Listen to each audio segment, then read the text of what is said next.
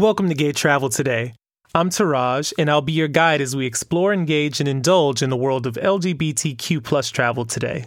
Here's another destination to add to your bucket list of future travels. When it comes to the visual arts, live music, bustling nightlife, and incredible food, Lisbon, Portugal has it all.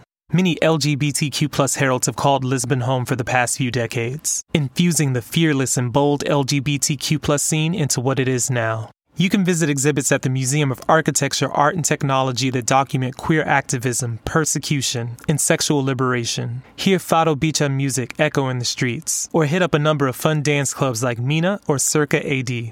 And let's not get started with Portuguese cuisine. If you know, you already know.